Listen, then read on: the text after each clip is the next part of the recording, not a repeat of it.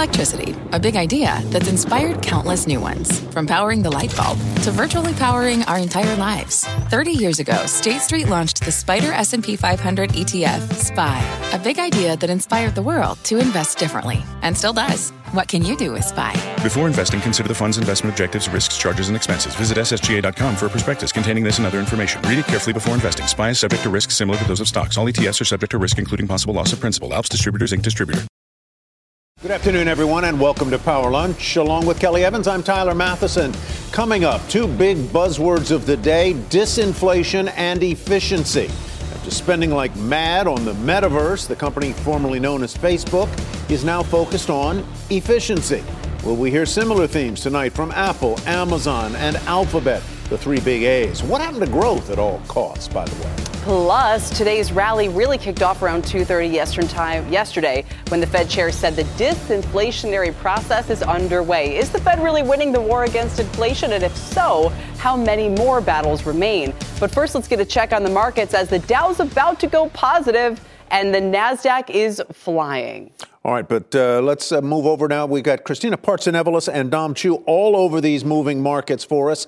Dom, you go first. All right, so the Dow is now green on the day, so session highs right now. We are watching some action in a couple of big drug companies and then one automaker as well. Let's start with shares of Merck right now, down about 4% right now after the Dow component actually reported better than expected results for both profits and revenues, but its full year outlook for profits fell shy of those expectations due in part to what it sees as a sharp drop off in sales of its COVID treatments. Now, sticking with that pharma trade, shares of Eli Lilly are down, you can see here, just about 6% on the session, more so than Merck after it had mixed results. Profits beat estimates, but revenues disappointed, due in part to weaker than expected sales in some of its key diabetes related drug franchises. Lilly did, though, by the way, raise their full year profit guidance, still accentuating the negative right now there. We're going to end on Ford. Those shares right now up pretty decently, up about 5.5%. The automaker is up on the day after reporting January vehicle sales that grew over the same month last year, driven by more sales of, of, of, its F Series pickup truck, also Bronco SUVs, also electric vehicles as well. Remember, Ford reports full quarterly results after the closing bell today, so those shares up ahead of that earnings report. So that's the trade there. Christina, what are you watching from the NASDAQ in that big tech heavy trade today? Thank you, Dom. What I'm seeing is risk appetite, and that's driving the NASDAQ above its 50 and 200 day moving average. Meta, of course, the dominant theme. Shares are up, what, over 25% after topping revenue estimates and announcing a $40 billion stock buyback plan. It's on tra- track for its strongest day in a decade, and the shares are actually 27% higher. Meta vying for top NASDAQ 100 winning spot, but Align Technologies is really putting up a good fight on the NASDAQ, up over 27% as well. So they keep going back and forth. The orthodontics company also launching a $1 billion buyback program over three years. EV makers like Dom mentioned reaping the benefits by a Fed slowdown and risk on mentality right now. So you've got Rivian up over almost 9%, Lucid Group up over 6%, Tesla over 7%, having its best month in two years. And lastly, chip results haven't been as bad as feared, and that's rewarded in today's market, pushing the SMH ETF up uh, what is it, uh, fifth week in a row of straight gains. So I just want to point out too, Qualcomm will be right out at uh, 4 p.m. So we'll have those earnings after the bell. Christina, thank you very much. This is where we start the Tech Titans in focus. Meta kicking off what it calls its year of efficiency, setting the tone now for the three A's on deck, hopefully not spoiling it for them. Amazon, Alphabet, and Apple are all about to report. We've got the Tech Titans of our own breaking this down. Julia Boorstin dissecting Meta, Deirdre Bosa watching Amazon and Alphabet, and Steve Kovach is live from Cupertino on Apple. Uh, Julia, let's start with you. And again, this uh, maybe Meta front ran everything here because uh, these stocks are all green, some pretty high expectations now.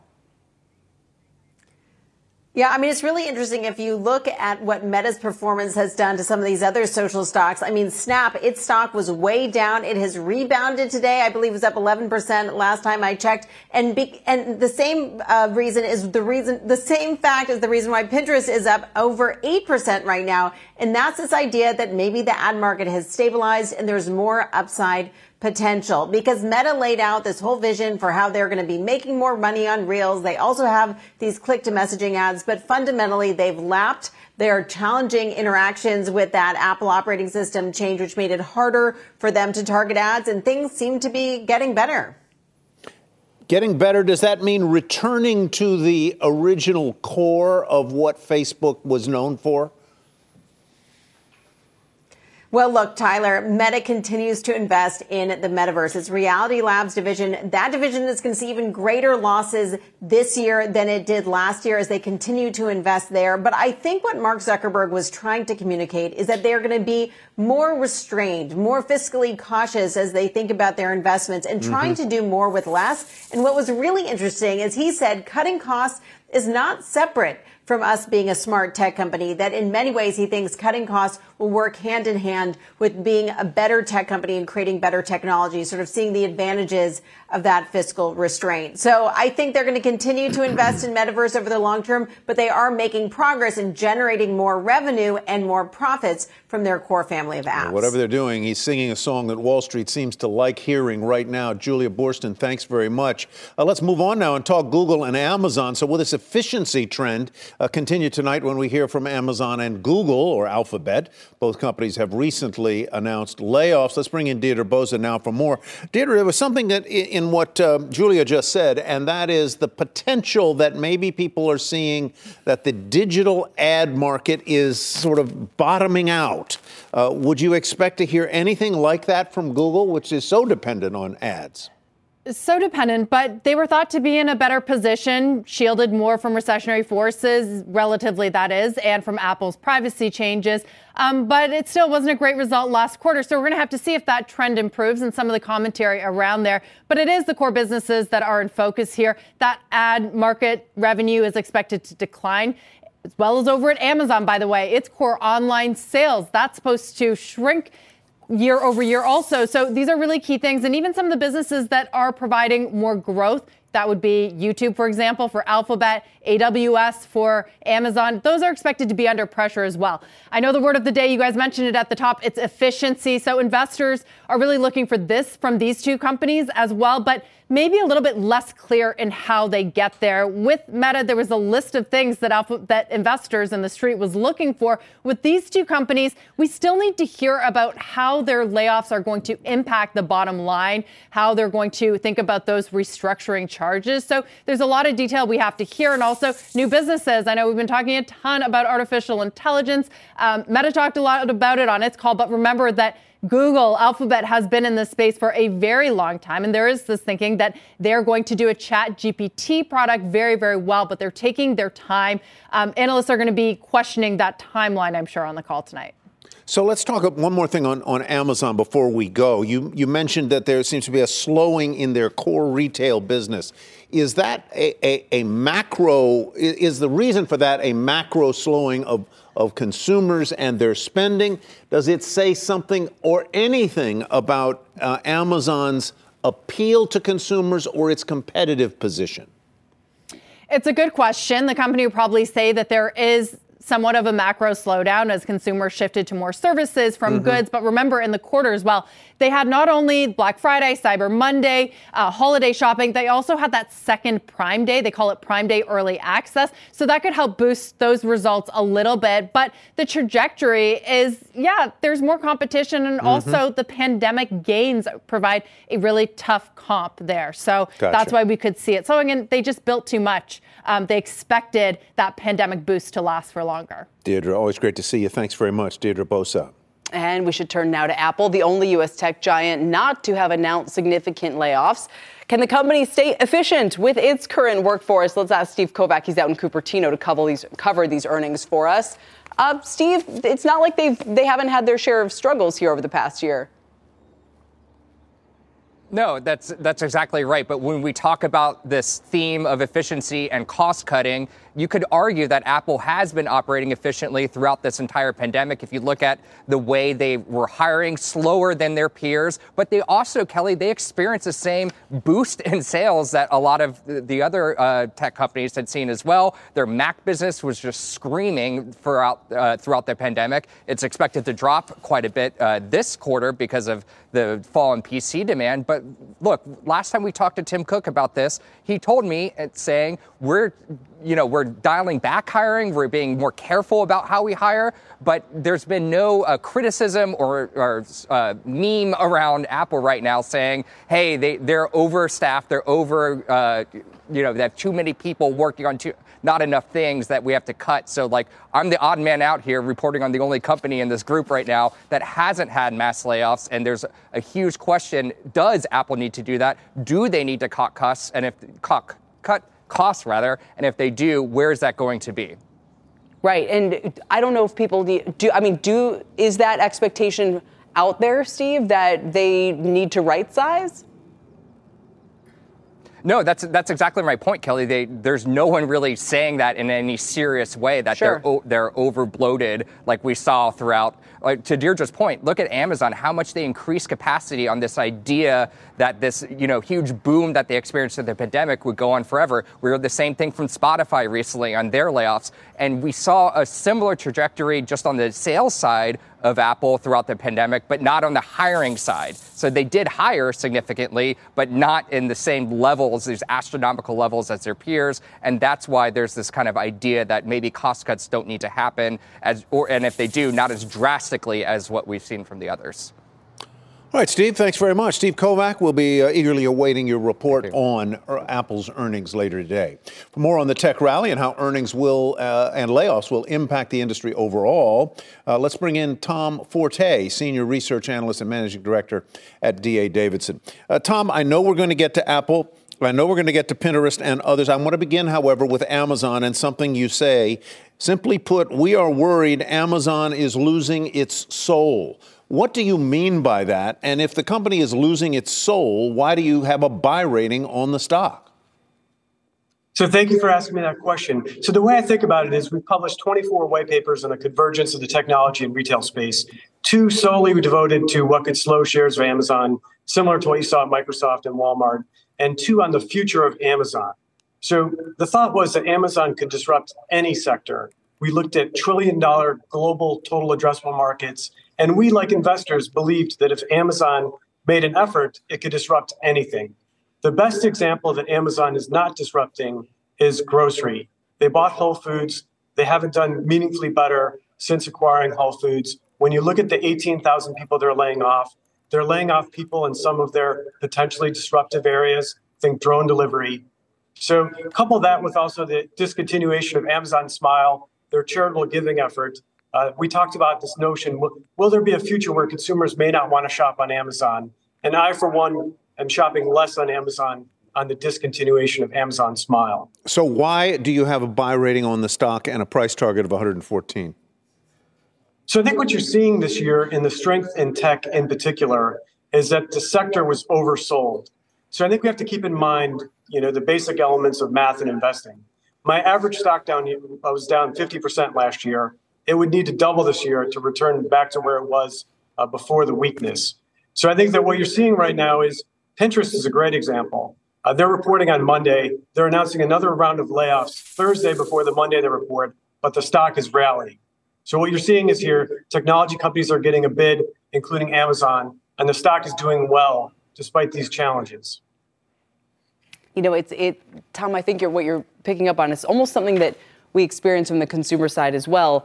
It, you start to feel like it, the years in which Amazon came out with the Echo and was so innovative and, and kind of doing all these things just feels like they're past that. And just, you wonder if the company really makes sense continuing to be a retailer and a cloud company and all the rest of it. I don't know if there's any ever any real serious talk about a split, but um, it's, it's kind of feeling less and less like the company that Jeff Bezos made.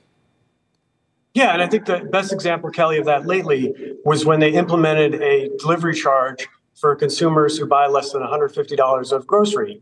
So you think about the um, Amazon's built on uh, um, price, convenience, and selection.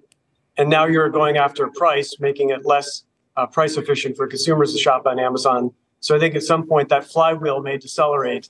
Uh, and that's also why I'm concerned that Amazon's losing its soul. All right, Tom. Thank you very much. Tom Forte, we appreciate your time today.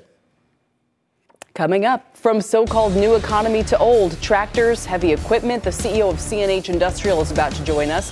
The company beating estimates, but the stock down 8% today. We'll dig into that. Plus, the meme names are back GameStop, AMC. Look at these gains 20. Uh, no, these are year to date gains, but the gains today uh, are up there as well. Even Bed Bath rallying, although they missed interest payments and could be facing bankruptcy. Is this the sign of a market top, at least in the near term? We have more on that coming up.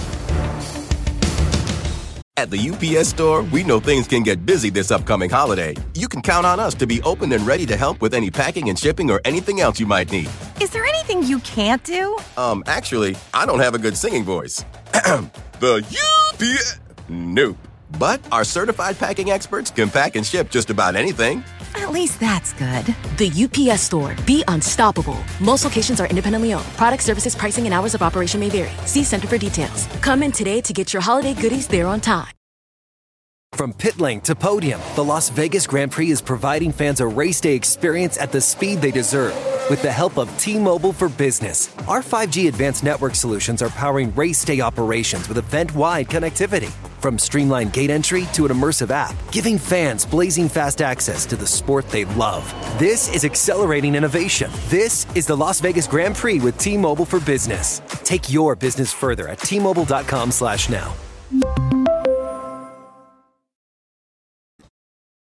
Welcome back to Power Lunch, everybody. Let's drill down on a company that has a unique view into the economy right now. CNH, the industrial company, is a global manufacturer of agriculture and construction equipment. The stock down about 9% today despite an earnings beat, but it has rallied 30% in the past three months. And here for a Power Lunch exclusive is Scott Wine. He is the CEO of CNH Industrial and the former CEO of Polaris. Scott, it's great to see you again. Welcome. Kelly, thanks for having us on. Any market perception you want to correct here with the stock down today? You know, I, am really proud of what the, the, results the team delivered. Uh, you know, Q4 was up 27%, finished the year up 21% at top line, you know, 14% on the bottom line. So really great results. And, you know, we talked about 6 to 10% growth next year with margin expansion, you know, generating 1.3 to 1.5 billion dollars of cash flow. I don't know what I can correct about that. You know, the uh, the markets are not going to be perfect forever we're honest about that. We don't talk about things that uh, we don't have confidence in, but you know we do have confidence in this team, the products we're bringing to market, and uh, really excited about the year we finished and the year we're getting into now. If we segment your business, industrial activities, agricultural equipment, construction equipment, all of them had uh, revenue gains last year. Uh, as you look ahead into 2023, is there one area that you think has the brightest prospects and one that you think you're going to be concentrating on uh, because maybe it has more headwinds? You know, Tyler, surprisingly, as we go into the year, um, both construction and ag are projecting um, you know positive strong growth in that six to ten percent range. So um, we are seeing regional differences. Uh, we talked uh, on the call a little bit about you know with the uh, recent election in Brazil, it's caused some farmers to have some angst. You know we think it's a short term pause there. Uh, Europe's a little bit um, edgy right now with the lingering impacts of the war, and um, but overall our demand remains quite strong. Uh, we see uh, again good top line growth next year with margin expansion. So, you know, we feel reasonably good, but both the construction and the ag business are going to deliver uh, volume increases in 2023. Scott, uh, you're joining us at a time when it appears as though the manufacturing sector of the U.S. economy is in recession. Industrial production peaked in September, uh, manufacturing portion of that maybe even earlier on. Can you, and we've seen what the ISM indices have done the last couple of months. Can you give us a little bit of insight into what you're hearing from clients and why you think all of a sudden activity has kind of hit a pause? You know, I, as a, you know, educated as an economist, I pay really close attention to what's going on. Uh, interestingly, what I've learned in my two years here is that you know we actually our demand is much more related to the ag cycle, and that's eighty percent of our business um, than it is the overall economy. So it's not surprising with the Fed raising interest rates um, that that we are seeing a potential slowdown in, in many of the um, sectors of the economy. But you know, with soft commodity prices remaining high based on historical norms, farm income uh, being strong, you know, we are seeing really, especially here in North America, very strong demand for our products. And you know, order books booked out through Q3. If we open up tomorrow, uh, we will we fill out Q4 very quickly. So really, um, he, here in North America specifically, we see very very good demand. I, I, look at some. We're running some uh, photographs of some of your equipment, mostly agricultural equipment, and I'm and I'm struck by the the idea that those machines look pretty much like they did a couple of decades ago, but they're very, very different on the inside. And and what seems to be so different is the use of intelligent or digital uh, agriculture. Can you tell us a little bit about what the next frontier is within those machines to make them more efficient, effective, uh, and and and helpful to farmers who are who are uh, uh, raising crops. You know, Tyler, I, I grew up in the Shenandoah Valley of Virginia, so I've been around this equipment all my life, and I will tell you that what we're selling today is nothing like those. Granted, I'm old, so um, but nothing like that. And really, it is around precision and autonomy. The tools that we give farmers I like to boil it down in simple terms and saying this game that we're playing in agriculture is about productivity and yield. There's not much more arable acreage coming into the the world, uh, but there's more mouths to feed. So the way you do that is through productivity and yield. You know, we made the large acquisition of Raven Industries um, in 2021. That is yielding incredible results, helping us improve our tech stack so we can put better technology into our various pieces of equipment. It's it's we start we talk about tractors but if you look at our combines where we've got truly market leading products, there's more machine learning AI uh, embedded into those products. And as we put on top of that better autonomy and precision tools, it just allows the farmers to get so much more mm-hmm. uh, out of their equipment than they could historically. You're talking to two Virginians, uh, Scott. What, what, what, what town what, were you uh, raised in? The large town of Dayton, Virginia, just outside of Harrisonburg. I could Harrisonburg, I know. Dayton, I do not know. Do you know Dayton? I no, I know. I, I know Harrisonburg. If it's not on Route 81, I don't know it. That's. uh, no, we, we, were we were all four four miles off of 81, so we're way out in the heck. Yeah, exactly. Yeah. Scott, thanks so much for your time today. We appreciate it. Thank you. All righty, further ahead on the show, while we uh, continue to talk about Virginia and the Shenandoah Valley, the Fed continuing to hike uh, interest rates, but mortgage rates falling, bringing some homebuyers back to the market. But is the worst still ahead for housing? We will discuss that and more when Power Lunch returns. Stay with us.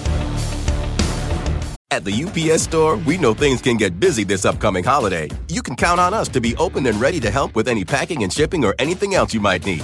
Is there anything you can't do? Um, actually, I don't have a good singing voice. the UPS. Nope. But our certified packing experts can pack and ship just about anything. At least that's good. The UPS store. Be unstoppable. Most locations are independently owned. Product services, pricing, and hours of operation may vary. See Center for details. Come in today to get your holiday goodies there on time.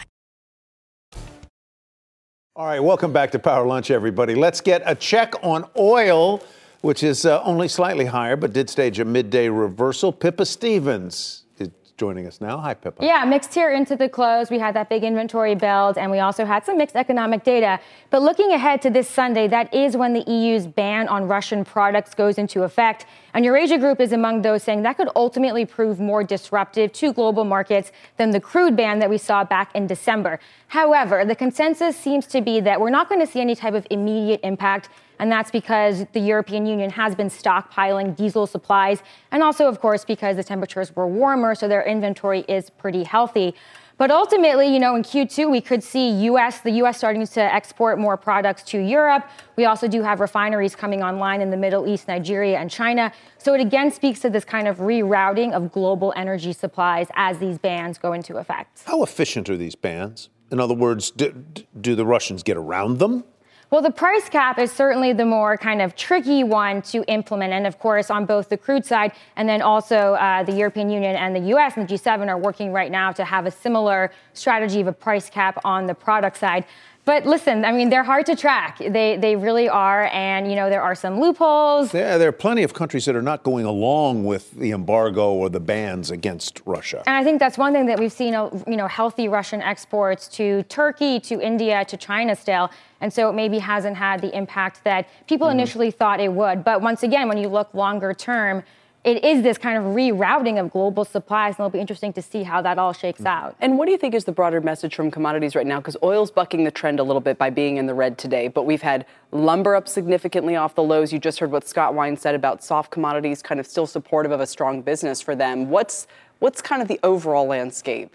Well, I think the overall landscape is one of uh, you know peaks and, and downturns. And since you mentioned lumber, we've actually seen a huge start to the year on that front. The prices are up more than 30 percent, but coming off their worst year on record when they lost 60 percent last year.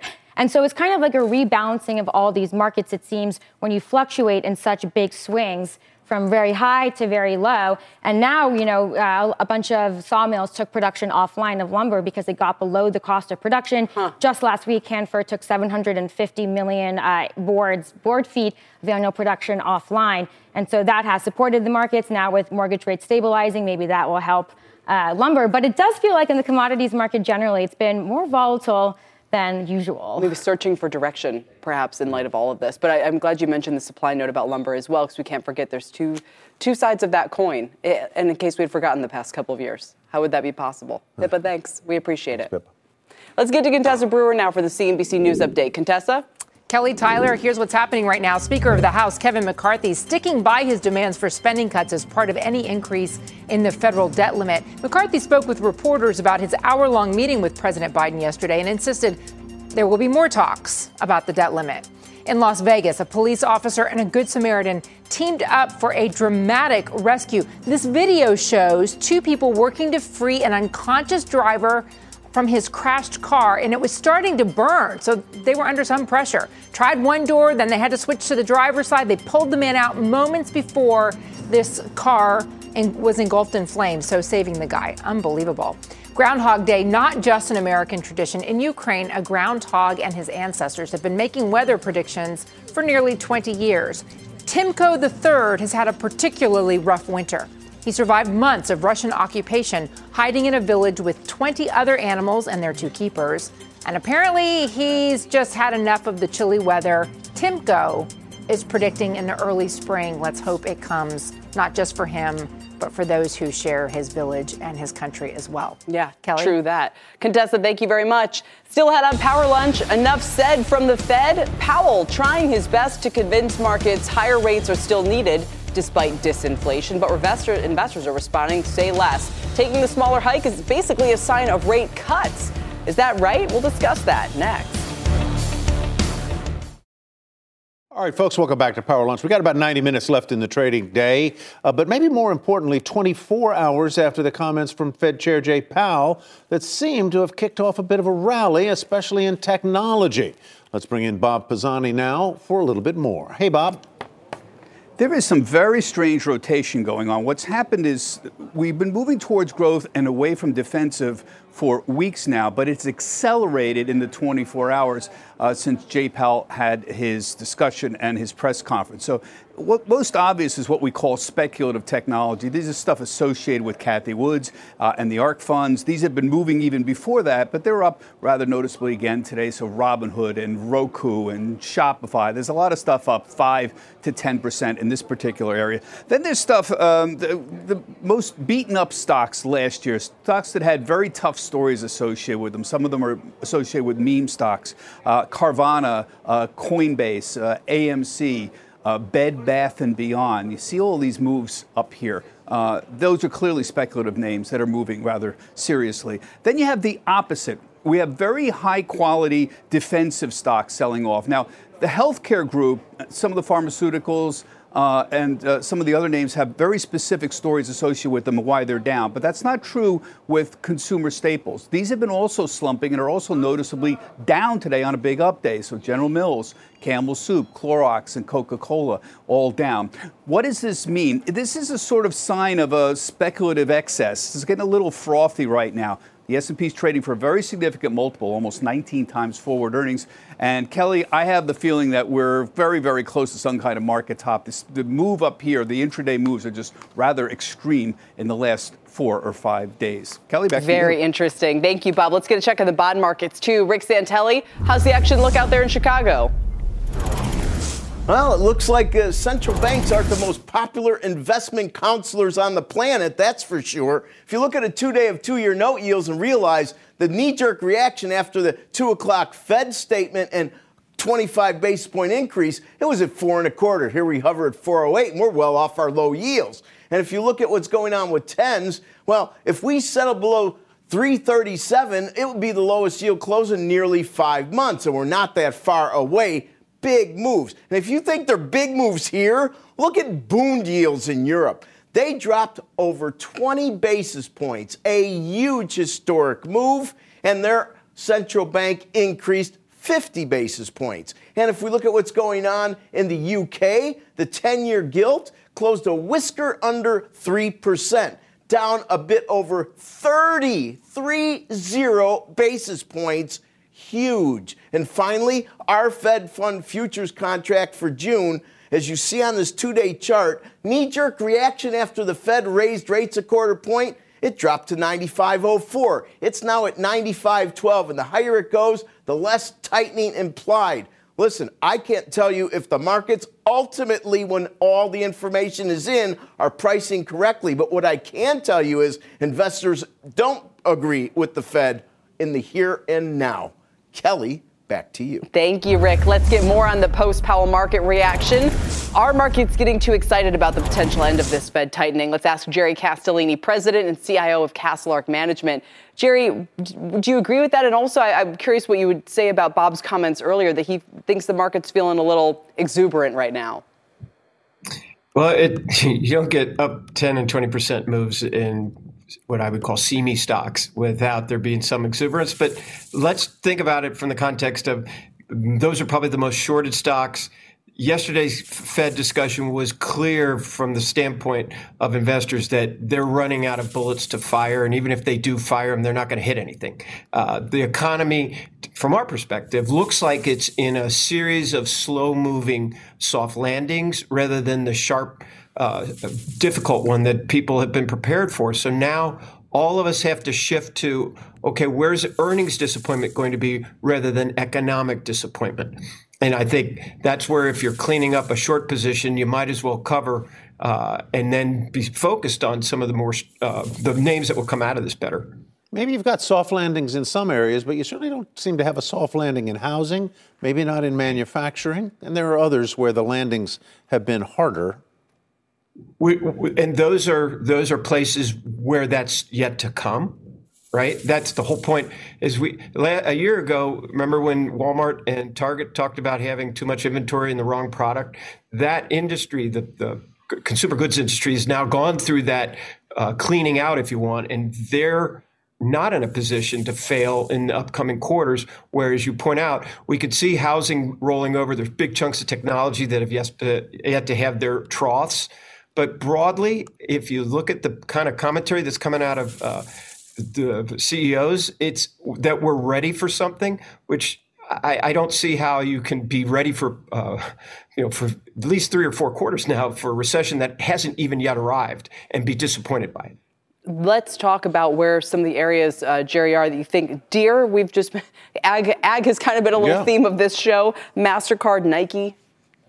Yeah. So our whole premise is because we're not done, because there's still enough uncertainty, let's at least focus on things that we know are happening. The China reopening is a great example. That's clearly underway. MasterCard makes 10 times the uh, profit on a, a card swipe in an overseas transaction that does in the United States. And that's the type of thing we could see an acceleration, and MasterCard's margins will probably uh, go higher. Uh, Nike is a huge winner in a Chinese reopening, for example, given all the branded goods associated with their uh, consumer economy. Uh, Deere, as you point out, you know, where are we going to go with the ag business? Uh, you know, last year they all got caught on a margin squeeze because their pricing had an, had an ability to adjust upwards. Now it has done that, and all the supply chain effects are now actually going to serve as a benefit or a tailwind to their margins this year. So those are the kinds of names that we want to focus on. Makes sense. Jerry, we'll leave it there for now. We appreciate it. You bet. Jerry Castellini. All righty, still to come. Housing hysteria. Ask two different people about the fate of the housing market, and you'll probably get two very different answers. Some are expecting a crash, while others think it could regain strength. Our next guest is predicting a deeper recession than most other forecasters. We'll talk about that next. Welcome back, everybody. Falling mortgage rates seem to be bringing some buyers back into the struggling housing market, and that has spurred a rally in home builders and home related stocks. Lennar, Pulte, KB Home, all up 20% or more so far this year. And the ITB Home Construction ETF, which includes a broad range of housing related stocks, seeing similar gains. But our next guest thinks maybe the market is overestimating a housing comeback. Diana Olick uh, joining us now with Fannie Mae's chief economist Doug Duncan. Diana, the floor is yours. Well, thanks, Tyler, and thanks, Doug, for coming in to see us once again. Good to see you. you I want to get straight to your forecast because in the past, your forecasts have been remarkably accurate, and yet what I'm looking at now for 2023 is way off consensus, consensus estimate. So I want to start first with single family housing starts. You are predicting that they're going to drop 25% this year compared with last year after an 11% drop last year, much wider than everyone else's forecasting. And as we just saw, the homebuilder stocks are rallying. How do you how do you see 25% drop? Well, at the end of the day, uh, two things are meeting. One is affordability constraint. So you've got first-time homebuyers seeing mortgage rates while they've come down 100 basis points, they're still 200 basis points or more higher than they were even a year and a half ago. Uh, at the same time as you've got a supply shortage. But the builders start a house today, it's nine months or maybe 18 months, depending on their backlog, before it's actually out there as, as a house to move into. So you have, we still haven't repealed the supply issue. We have, uh, the millennials are not at peak first time home buyers, but they're constrained by affordability. So we think it will take some time. The Fed's tightening is doing what housing always does, which is the Fed tightens, construction slows, then new home sales slow, then existing home sales slow, and there's a lag until you see that recovery come. So why are we seeing the builders so high, not just today, but in the last month? Well, I think it's a recognition by the market that, in fact, we still haven't solved the supply problem, and it's going to be on the back of the of the uh, builders. Why is that? Because the boomers are doing exactly what they said they always said they're going to do, which is age in place. And now the Gen Xers never get any airtime, so we'll give them some airtime. They've locked in mortgage rates between two and a half and four percent. In fact, if you look at the actual outstanding mortgages, 18% of outstanding mortgages are more than 1% and less than 2% below current market rates. 84% are 2% or more uh, below current market rates. Those loans are going nowhere. The people that are sell- owning those houses are not changing house anytime soon. And that obviously is going to play into the drop you're seeing for existing home sales. You have them down 22% mm-hmm. this year, which is going to be a lot for the realtors in the market to absorb. What plays into that? You said it's the sellers not wanting to come onto the market, but there is demand out there. We saw it in December. Yeah, that's absolutely true. We've been behind on the supply side of the curve since 2012, uh, we, we came out and said, I think our, if I remember our announcement, it was 2015, we came out and said the problem now is supply. Because at the, from the great financial crisis, what happened was we went from building 2.2 million homes annualized to 400,000, and we stayed there for three and a half years, destroying the supply chain. So the builders have been trying to catch up for all that time. Okay, and just one quick question on prices. You only have them down 4%. Everyone else is looking at 10, 15%. How do you account for that? Well, if in fact mortgage rates come back down, which we have some additional decline in mortgage rates uh, with the slowing of overall economic activity, and you still have the, that pent up demand in the millennials who are by and large salaried people who are the kind of people who buy houses. They're each increment of price decline is going to bring some of them back into the market. Okay, Doug Duncan, we'll see you coming next year. Thanks so much. You back bet. to you guys. All right, Diana, thanks very much. And Mr. Duncan, thanks to you as well. Up next, we're in the final stretch of the stock draft. Which teams and stocks are in the lead? We'll take a look in today's three stock lunch right after this. Time for today's three stock lunch. We're in the final stretch of the CNBC stock draft. It goes through the Super Bowl, and we're trading some names that have outperformed and underperformed since our contest this past April during the NFL draft. Now, Netflix shares are leading the way, up 83% since the contest began. Wow, that is, is that Wow, that's shocking. Anyway, it's propelling Team Ryan Reynolds into the lead. Amazon shares up 7% today into earnings, but they're down 23% since the draft. And Chipotle is up 13% since the draft. And our next guest, top pick if the draft were held today. Let's bring in one of the contestants, Delano Saporu, New Street Advisors CEO and a CNBC contributor. Delano, welcome. Let's start with Netflix. This one's been working out pretty well, I guess. What do you do with it? Yeah, I wish I wish I had this one uh, for the stock draft. It's been working out really well. Uh, the impressive, it's had an impressive comeback so far. I think if you look at their last earnings, they added a lot more subscribers than was projected and estimated, even by their own forecast. Um, and they're doing some interesting things. Obviously, we know the, you know the password crackdown on sharing passwords. That's going to potentially add add more people to the platform. Uh, they've done great so far with the ad-supported tier and bringing in um, new people to the platform that didn't transition from other tiers, but are actually new people. And they had a great slate the back half of the year. So this is one you continue to hold. Um, obviously, for a streaming play, you want to continue to hold that one. Let's move on now to Amazon. Am I correct? Was Amazon one of your picks, Delano? Yes, it was. Amazon was one of my picks, um, and it's one that hasn't been performing as strong as I thought. And I think a lot of that's been the macro environment. I think one good thing uh, for the reasons why I holding it potentially in the next week we could see a move up after earnings is even though growth is slowing, uh, their sales remain robust. I think if you look at what they're doing on obviously the AWS side, that's a linchpin that would potentially lead um, the stock higher here, especially if we're continuing to see them gain market share in an area that's growing. Um, they have a long track record of profitability. So I still like the stock, and I'm looking for it to continue to perform a little bit towards the end of this competition. Well, it's well, it's doing just that. It's showing you some love today. It's up almost six percent at 111 uh, a share. 100. And that Yep, brings us 100%. Well, our final name here is Chipotle, I believe, Delano. So uh, talk to us, talk us through this one. Yeah, this is one that if you know doing things over, this is one where I'd probably take a second look at. Performance has been really, really strong if you look at from six months to a year to even further out. And even though right now it's trading pretty expensive, right? It's 41 times forward earnings. I think if you look at their growth plan, uh, that's the thing that's really intriguing. They're planning to open more stores. They're planning to add more workers, which on the downside could potentially be something for for margins. But um, I think you know if you look at the growth plan, that's a strong point for the company. It's done really, really well there. And, and obviously the product's in high demand. Obviously everyone loves Chipotle, Kelly. This is true. I like what is the new uh, the steak? The the is it, it's like garlic steak or something. But anyway, it's pricey. though. Anything with garlic's pretty good. It's like eighteen dollars if you get a burrito, practically. Delano, thank you very much. It's good to see you, Delano Saporu. Thank you. Alrighty, up next, we'll take a deeper uh, look at the blowback over buybacks. Dom Chu putting the real numbers under the microscope. And tonight at 6 p.m., check out Jim Cramer live from the University of Miami for Mad Money's 20th Back to School Tour. That one's on my son's short list of schools he might like to attend. Oh, boy. Miami. I'll have him tune in and watch Jim tonight. He should go. Yeah, he should just go be there.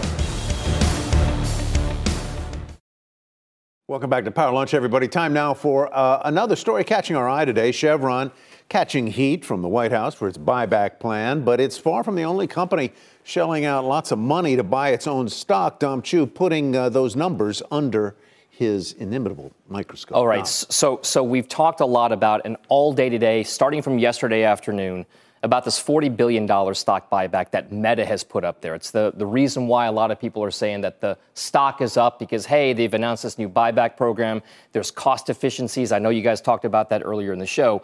So, kind of let's put this in context, right? The, the biggest share buybacks that have been announced so far in 2023 have been those two along with Mondelez. Now, Mondelez is a big one, number three, but as you can see there, it's only $6 billion compared to the 40 billion and the 75 billion from Chevron. Now, what we're going to do is compare what these numbers are for Meta and Chevron, the two big ones here, to typically what they've done over the course of the past decade. So just to kind of give you an idea of the trend. If you take a look at Meta platforms, over the last 10 years, according to data from Howard Silverblatt over at S&P Dow Jones Indices, Meta Platforms has spent $116 billion over the last 10 years through the third quarter of 2022. That's the most recent data that we have. So 116 billion, by the way, means that they typically do spend a decent amount on buybacks over the course of any given year. Just to put it in context, last year they spent about $46 billion in buybacks. Now, the reason why Chevron's getting so much attention, it's because if you look at the amount of divi- or rather buybacks Chevron has made over the last 10 years, it's not that massive comparatively speaking. In 10 years, they spent $22 billion on buybacks. Not 50, not 100, not 150 billion. This is not a company that typically does buybacks. So when they announce a $75 billion buyback, that's effectively, Tyler and Kelly, more than triple in one buyback announcement what they've bought back in their own stock effectively over the last 10 about, years. I've been curious about buybacks. Are they open ended in that they can take place over the 75 billion can be spent or not spent over at the discretion at the discretion of the company. Could be 10 years. It could it could be, but typically what they do do is they tell you every quarter how much they've bought back in their stock, right? So we Yeah. got to wait until the, this earnings season is over. Dom, thanks very much. You got it. And thank you for watching Power Lunch. Hi, I'm Cyndi Lauper. My scalp was covered with psoriasis, which could lead to psoriatic arthritis, but Cosentyx treats both. Cosentyx secukinumab is prescribed for adults with moderate to severe plaque psoriasis 300 milligram dose and adults with active psoriatic arthritis 150 milligram dose. Don't use if you're allergic to Cosentyx. Before starting, get checked for TB. Serious allergic reactions, severe skin reactions that look like eczema, and an increased risk of infections, some fatal, have occurred. Cosentyx may lower ability to fight infections, so tell your doctor if you have an infection or symptoms like fevers, sweats, chills, muscle aches, or cough, had a vaccine or plan to, or if IBD symptoms develop or worsen. Learn more at Cosentyx.com or 1 844 Cosentyx. Cosentyx works for me. Ask your doctor about Cosentyx.